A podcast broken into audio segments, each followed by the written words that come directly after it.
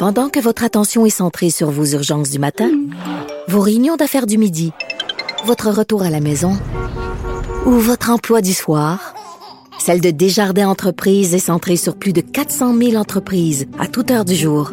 Grâce à notre connaissance des secteurs d'activité et à notre accompagnement spécialisé, nous aidons les entrepreneurs à relever chaque défi pour qu'ils puissent rester centrés sur ce qui compte, le développement de leur entreprise.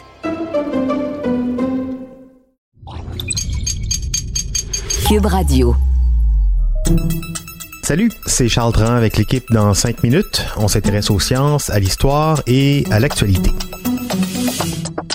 Aujourd'hui, on parle de l'âne. Oui, oui, cet animal reconnu pour sa tête dure et son cri tout à fait reconnaissable. On n'y pense pas souvent à son rôle dans l'histoire de l'humanité.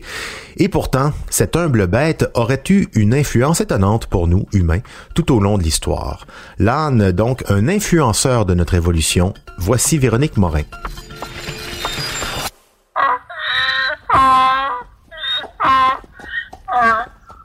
Vous connaissez sûrement l'expression têtu ou boqué comme un âne. C'est pas très flatteur comme comparaison. Une insulte possiblement injuste pour les ânes et les mulets de ce monde qui ont été des fidèles serviteurs de l'homme depuis des millénaires. Qu'il s'agisse de porter les fardeaux de l'Empire romain ou de faciliter le commerce sur de longues distances, l'humble âne a été étonnamment utile et influent. Dans un village français à environ 280 km à l'est de Paris, des archéologues ont fait une découverte qui aide à réécrire une grande partie de ce que nous savons sur ces bêtes de somme sous-estimées. Sur le site d'une villa romaine du village de Boinville-en-Veuvre, une équipe a mis au jour les restes d'une centaine d'ânes qui auraient éclipsé, de par leur taille, la plupart des espèces que nous connaissons aujourd'hui. Ils étaient apparemment gigantesques, plus gros que des chevaux raconte Ludovic Orlando, directeur du Centre d'anthropologie et de génomique de Toulouse, en France, dans une entrevue à la BBC. Orlando dirige aussi un projet qui a séquencé l'ADN des squelettes d'ânes. Pour retracer comment les ânes ont joué leur rôle dans l'histoire humaine, il a assemblé une équipe internationale de 49 scientifiques de 37 laboratoires qui a séquencé les génomes de 31 ânes anciens et de 207 ânes modernes du monde entier. En utilisant des techniques de modélisation génétique, les chercheurs ont pu suivre les changements dans la population d'ânes au fil du temps. Ils ont découvert que les ânes ont probablement été domestiqués pour la première fois à partir d'ânes sauvages, probablement par des pasteurs, il y a environ 7000 ans au Kenya et dans la corne de l'Afrique, en Afrique de l'Est.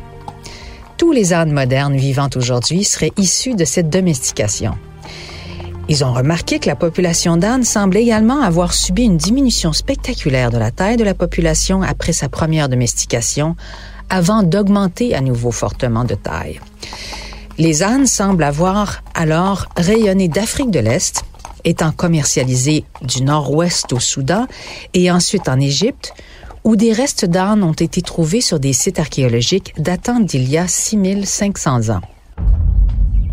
Au cours des 2500 années suivantes, cette nouvelle espèce domestiquée s'est répandue dans toute l'Europe et l'Asie, développant les lignées que l'on retrouve aujourd'hui.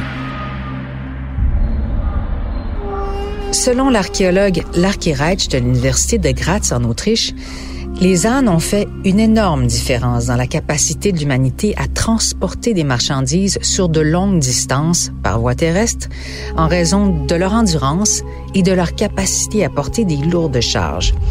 Alors que des fleuves comme l'Euphrate et le Tigre en Mésopotamie et le Nil en Égypte pouvaient être utilisés pour le transport de marchandises lourdes ou en vrac, les ânes, eux, signifiaient une augmentation massive et une intensification des transports terrestres. Reich dit que cela coïncidait avec l'utilisation croissante du bronze au cours du troisième millénaire avant notre ère. Les ânes pouvaient transporter le métal lourd sur de longues distances et dans des zones où le cuivre ne se retrouvait pas naturellement comme en Mésopotamie. Les ânes et d'autres équidés ont également changé la guerre à la même époque, transportant chars et équipements militaires. Les ânes étaient si appréciés qu'ils figuraient même dans des rituels importants. En Égypte, et en Mésopotamie, les ânes étaient considérés comme suffisamment importants pour être enterrés à côté des humains, dans certains cas même avec des rois ou des dirigeants, comme le raconte l'archéologue Larky Reich.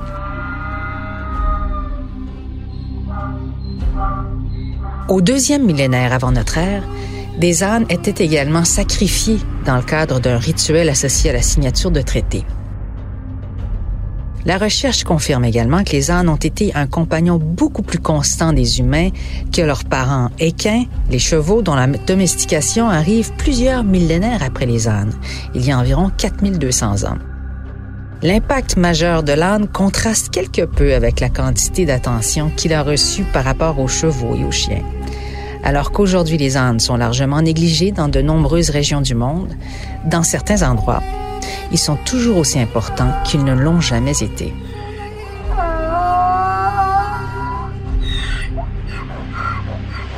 Ben oui, nous, on connaît moins ça, les ânes, aujourd'hui, dans le confort de nos voitures, ici, dans nos pays dits modernes, mais dans plusieurs régions du monde, comme l'Afrique, d'où il tient son origine d'ailleurs, dans de nombreuses communautés en développement, des millions de personnes dépendent encore des ânes pour les déplacements des gens et des marchandises. D'ailleurs, comment on appelle euh, ce joli cri de l'âne? Le brément. I-an. Merci les ânes et merci Véronique Morin. C'était en cinq minutes.